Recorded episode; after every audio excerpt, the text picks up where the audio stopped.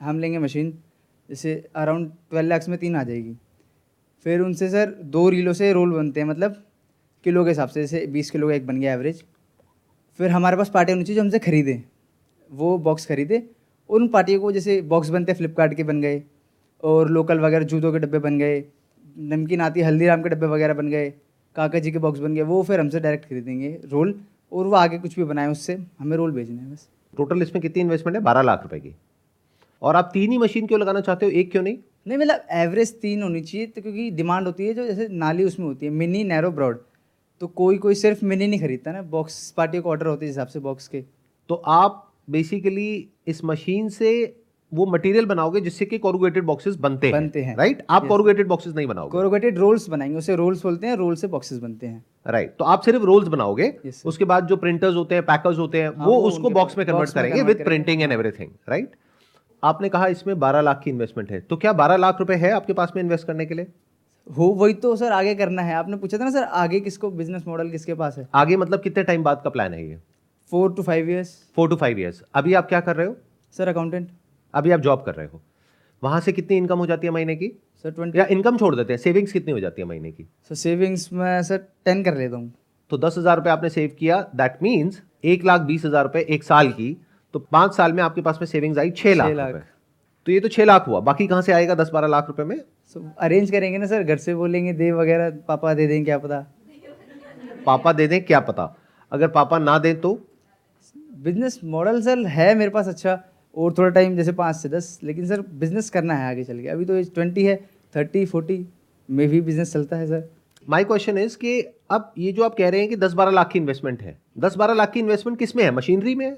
Yes sir machine आएँगी दस बारह लाख की? यस सर उसके अलावा जगह भी तो होगी ना? यस सर वो rent पे लोगे? हाँ रेंट पे लेनी पड़ेगी सर वो रेंट पे लेनी पड़ेगी। Rent- प्लस कुछ लोग भी चाहिएँगे उसको ऑपरेट करने के लिए? सर जो रॉ मटेरियल आता है जैसे एक गाड़ी भी सात लाख के अराउंड आती है जैसे एक बड़ा ट्रक आता है फिर उससे हम माल बना सकते हैं।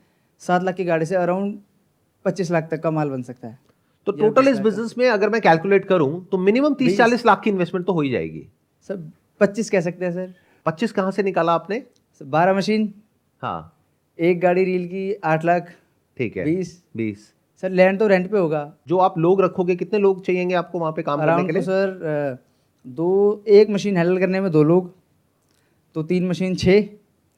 और सर जो एक गाड़ी सुपरवाइजर भी चाहिएगा। एक सुपरवाइजर गाड़ी लोड करने के लिए तीन जने जो लेबर वगैरह हो तो दस लोग चाहिएँगे। हम्म, तो उनकी सैलरी हो गई।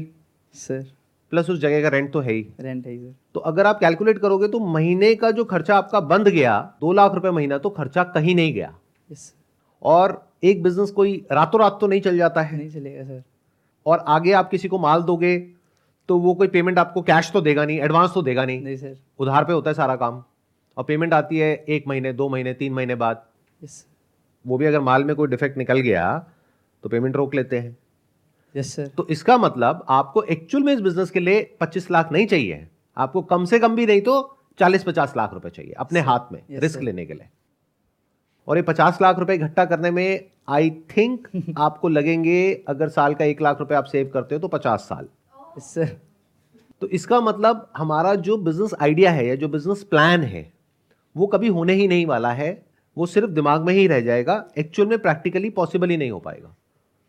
और अगर हो गया तो उस सिनेरियो को भी देख लेते हैं कि कहीं से लोन उठाया या कहीं से कोई प्रॉपर्टी बेच करके अपने घर वालों की या पुरानी कोई प्रॉपर्टी है उसको बेच दिया या गिरवी रख दिया और फिर हमने कर लिया इसको तो भी आप मुझे ये बताओ इस तरह का काम करने वाली कितनी फैक्ट्रीज है? इतना तो आपने रिसर्च करी होगी। एक जगह पे तो आप ऑलरेडी काम कर रहे हो और उसके अलावा और कितनी फैक्ट्रीज होंगी?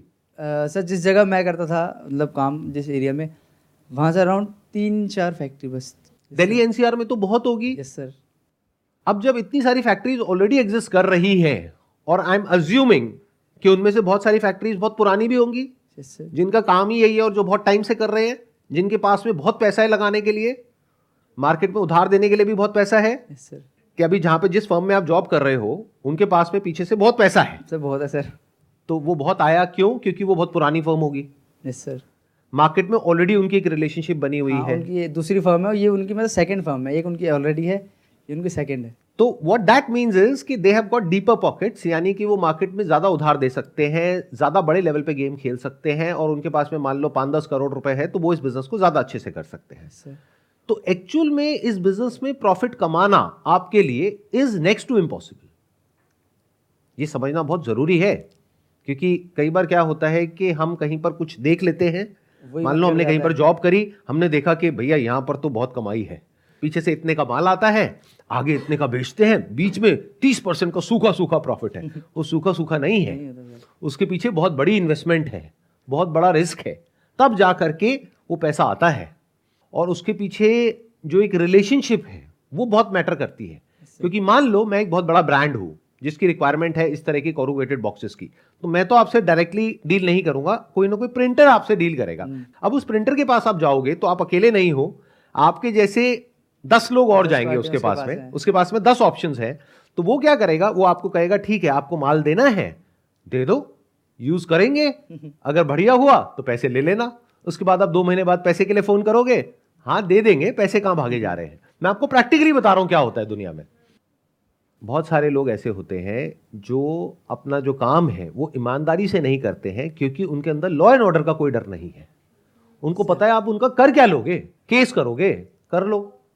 पाँच दस साल तक चलता रहेगा केस और केस करने के लिए फिर आपको पैसा चाहिए। उसको तो कुछ भी छोटा सा पॉइंट पकड़ना है आपका। आपने 20 रोल उसको सप्लाई करे। एक रोल में बोल दिया ये देखो प्रॉब्लम है। और हो सकता है एक्चुअल में हो प्रॉब्लम और वो उठा करके आपको दिखा दिया और बोला कि माल उठा लो वापस। उन्नीस रोल के पैसे रोक लेगा वो पूरे। वो सारे ही पैसे रोक लेगा।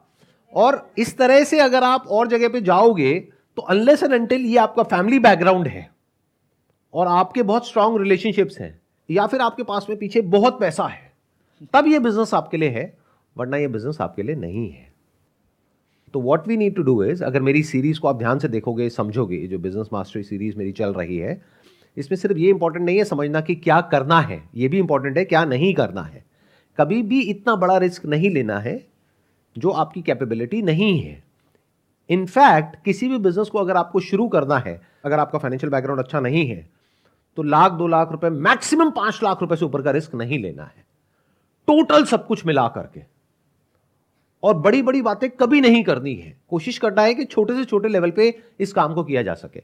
जैसे फॉर एग्ज़ाम्पल अगर आपको ये काम समझ आ ही गया है तो इसको करने का एक सही तरीका भी हो सकता है। अभी जिस तरीके पे आप जा रहे हो, आप कॉम्पीट करने की बात कर रहे हो, ऐसे लोगों से जिनके पास में करोड़ों रुपए है, इसका एक दूसरा तरीका भी हो सकता है। वो क्या है? देखो, इस तरह का जो काम ऑलरेडी लोग कर रहे हैं अगर उसमें आप बीच में आ जाओ और इस तरह का माल उठाओ पीछे से और उसकी जो पैकेजिंग बनती है प्रिंटिंग होती है, वो करवा करके उसमें कुछ एक्स्ट्रा ऑर्डनरी कर दो। कोई ऐसी इनोवेशन कर दो कि सामने वाला कहे कि हाँ मुझे ये प्रोडक्ट चाहिए तो वहाँ मार्जिन भी ज़्यादा होगा। क्योंकि प्रिंटर आपको मार्जिन नहीं देगा। वहाँ तो पाँच दस परसेंट पे खेलना पड़ेगा। बट जो ब्रांड है, वो आपको अच्छा मार्जिन भी देने को तैयार हो जाएगा। फॉर एग्ज़ाम्पल मेरा कोई फ़ूड ब्रांड है या कोई शूज़ का ब्रांड है तो अब देखो कि वहाँ पर उसकी पैकेजिंग में क्या कमी है, या उसको कैसे इंप्रूव किया जा सकता है। तो अगर वो आप पीछे से बनवा पाओ, यानी कोई होगा जो इस तरह का माल सप्लाई करेगा, कोई प्रिंटर होगा जो इसको प्रिंट करेगा, फिर फाइनली उसको शेप देगा, और वो आपके पास में एक तरह से डेमो पीसेस हो गए, और वो जा करके आप दिखा रहे हो तो सोचो कितना मज़ा आएगा। फॉर एग्ज़ाम्पल अगर कोई स्वीट्स वाला है और वो लड्डू बेच रहा है तो अभी अगर आप देखोगे तो उसके जो डब्बे हैं वो या तो स्क्वायर है या रेक्टेंगल है। क्या हो कि अगर उस स्क्वायर डब्बे के अंदर छोटे छोटे राउंड शेप के उसके केसेस हो एग्जैक्ट उसी साइज़ के, जिस साइज़ के वो लड्डू हैं, उसमें वो फिट हो जाए। क्योंकि एक प्रॉब्लम है जिसको आप सॉल्व कर रहे हो यहाँ पर।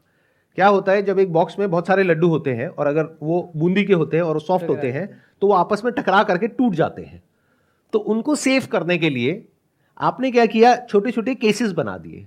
उन केसेस में अगर वो उसको रखते हैं तो आधे ऊपर से दिख रहे होंगे, आधे नहीं दिख रहे होंगे, लेकिन वो सेफ़ रहेंगे और देखने में बहुत सुंदर होंगे वो केसेस मान लो देखने में ऐसे लगेंगे कि वो गोल्ड के हैं, क्योंकि उस पर आपने गोल्ड प्रिंटिंग कर रखी है और उस पर उसका ब्रांड नेम है। अब आप बहुत स्पेसिफिकली उसको जाकर के बोलोगे कि आपके जितने भी प्रोडक्ट्स हैं, उसमें से इस प्रोडक्ट में देखो, मैंने ये खरीदा था, आपके यहाँ से ये प्रॉब्लम मुझे आती है आई एम श्योर और भी कस्टमर्स को आती होंगी तो उसके लिए मेरे पास में ये सोल्यूशन है। तो अब आप सिर्फ़ एक चीज़ के साथ में उसके पास में गए हो। तो आपका रिस्क भी लिमिटेड हो गया। और मार्जिन बहुत अच्छा है। और प्लस आपने क्या किया शुरू में जा करके मान लो ऐसे सौ सौ पीसेस दस अलग अलग दे दी जो स्वीट्स वाले हैं हलवाई हैं उनको दे दिए। अब उन दस में से किसी एक ने भी आपको ऑर्डर दे दिया। तो उसमें रिस्क आपका बहुत कम है क्योंकि ना तो आपने कोई मशीनरी ली ना आपने कोई लेबर को हायर किया यानी कोई इन्वेस्टमेंट नहीं करी। आपकी इन्वेस्टमेंट बहुत ही बेयर मिनिमम है। मानो उसने आपको ऑर्डर दिया कि मेरे को दस हज़ार पीसेस दे दो इसके। तो दस हज़ार पीसेस में आपकी कितनी इन्वेस्टमेंट हुई? आपकी कॉस्ट आ गई मान लो दो रुपए। तो बीस हज़ार रुपए में आपका काम शुरू। Can you understand this thing I am not sure कितने समझ पा रहे हैं, कितने नहीं। क्योंकि जिस अप्रोच से मैं चल रहा हूँ, अगर इस अप्रोच से आप चले तो आप बिज़नेस में कभी भी फेल नहीं होगे। देखो, ध्यान से सुनो, ध्यान से समझो बिज़नेस में सबसे जो इंपॉर्टेंट चीज़ होती है, वो होती है risk management not profitability profit को देख करके आप बिज़नेस को करोगे तो उसकी कोई गारंटी नहीं है कि प्रॉफिट ज़्यादा होगा कम होगा होगा नहीं होगा। बहुत सारे ऐसे खर्चे होंगे बहुत सारे ऐसे बैड डेट्स होंगे जो आपने सोचे ही नहीं है बट वो एकदम से आ जाएँगे बिज़नेस में। तो सबसे इंपॉर्टेंट बिज़नेस में क्या होता है? रिस्क मैनेजमेंट उसकी मैं अभी बात कर रहा हूँ। आपको आ रहा है समझ में? यस सर समझ क्या आया बताइए। सर जैसे कि बहुत सारे जो खर्च हमें जैसे जितना हमने देखा कि इतना प्रॉफिट हो रहा है वो एक्चुअल नहीं होता सर बीच में बहुत कुछ होगा। कोई फर्म डूब गई किसी ने पैसे नहीं दिए। सर हमें रिस्क कम रखना है बस रिस्क ना होना चाहिए बिज़नेस में। वो कैसे होगा? सर हम ज़्यादा मतलब ना करें तो मतलब पूरा ना पैसा लगा दें कम से कम इन्वेस्टमेंट रखें। That is one and two एक चीज़ पे फोकस करो। अभी आप क्या कह रहे थे मैं तीन मशीन्स लगाऊँगा तीन अलग अलग चीज़ों के लिए। जितना आप डाइवर्सिफाई करते चले जाओगे उतना ही रिस्क बढ़ता चला जाएगा उतना इन्वेस्टमेंट बढ़ता चला जाएगा उतनी सरदर्दी बढ़ती चली जाएगी। बट अगर आप एक छोटी सी चीज़ से शुरुआत कर रहे हो तो आपका रिस्क ऑलमोस्ट ज़ीरो है। चलो इसको इस तरीके से करते हैं कि अगर आप में से कोई उस स्वीट शॉप का ओनर है और ऐसा कोई सोल्यूशन ये लेकर के आ रहे हैं आपके पास में तो क्या आप उसको टेस्ट करोगे या नहीं करोगे? हाँ ये हो सकता है कि आप कहोगे कि ये देखो, आप जो बना करके लाए हो ना, इसमें ये चेंज कर दो। तो आप चेंज कर दोगे। यही तो होगा कि आपने मेरा जो लोगो प्रिंट किया है, उसको यहाँ ना करके यहाँ कर दो। ये जो कलर है, इसमें काम करो, ये आउटलाइन भी दे दो। तो और अच्छा लगेगा। गोल्डन के साथ में ये दे दो। ये जो मटेरियल आप यूज़ कर रहे हो इसको थोड़ा सा मोटा कर दो या थोड़ा सा पतला कर दो। तो वो कस्टमाइजेशन हो गया। Because the moment you get into customisation तो अब आपकी एक रिलेशनशिप बन रही है। सर डब्बे का जो वेट है वो थोड़ा और बढ़ जाएगा। तो उसमें लड्डू भी जो भी होंगे वो थोड़ा मतलब कम आएँगे। तो उससे भी उनको प्रॉफिट होगा और प्लस में लोगों को जो उससे अट्रैक्शन होगा वो वो और अलग ये करिए आपने असली क्या बोलूँगा मतलब हाँ बिज़नेस वाली बात। जब वो वहाँ पे उसको रखेंगे तो डब्बे में उसका जो वेट है वो बढ़ जाएगा तो अल्टीमेटली उनकी कॉस्ट नहीं बढ़ी। क्योंकि वो वेट में इंक्लूड हो गया क्योंकि कोई उसको निकालेगा तो है नहीं। कोई कस्टमर ये तो नहीं कहेगा कि यार इसको हटाओ फिर आप वेट करो कोई बहुत भारी तो है नहीं। तो अगर उसका बहुत हल्का भी वेट है लेकिन बहुत सारे हैं तो सबका मिला करके जो वेट होगा वो जो लड्डू की कॉस्ट है जी जी। उसके इक्वलेंट होगा या उससे भी कम होगा तो हो सकता है उनको या तो नो प्रॉफिट नो लॉस हो या हो सकता है इसमें प्रॉफिट ही हो जाए। प्रॉफिट जी बिल्कुल। आपकी कहाँ पे दुकान है? कोई दुकान नहीं है सर कहीं नहीं है? नो सर मैं जॉब करता हूँ। अच्छा आप जॉब करते हो लेकिन बड़ा सही आपने एक वो निकाला इनसाइट हाँ आप बताइए। कस्टमर्स किसी मान लो अपने रिलेटिव्स में जाके देंगे तो वो उससे इंस्पिरेशन होंगे कि हाँ ये मिठाई वाला यूनिक पैकेजिंग करता है तो हम इससे ही लेंगे। ध्यान से समझो जो पैकेजिंग है that is as important as product और इस बात को हर वो इंसान समझता है जो ब्रांडिंग को समझता है मार्केटिंग को समझता है। तो आप क्या कर रहे हो उसकी पैकेजिंग को एनहांस कर रहे हो यानी कि उसके प्रोडक्ट को एनहांस कर रहे हो कस्टमर के एक्सपीरियंस को एनहांस कर रहे हो। अगर इस तरह से आप कर पाओ तो बहुत छोटी इन्वेस्टमेंट में मानो दस बीस हज़ार रुपए में आपका काम शुरू हो गया है। टोटल रिस्क आपका जो है पूरे बिज़नेस में वो बीस तीस हज़ार रुपए का है। प्रॉफिट आ गया तो बीस तीस हज़ार का सीधा लाख रुपए हो जाएगा।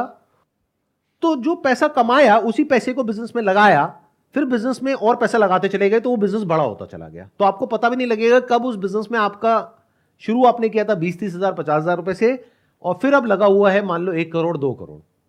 और अब आपका एक लेवल आ गया है रिस्क लेने का। तो जितना आपका लेवल है उससे ऊपर रिस्क कभी मत लो। बिज़नेस में जो इंसान डूबता है या मरता है वो मरता है लालच की वजह से। कि आपका लेवल है एक करोड़ का आपने रिस्क ले लिया पाँच करोड़ का मर गए। क्लियर हो रहा है? Sir let's get big round of applause for him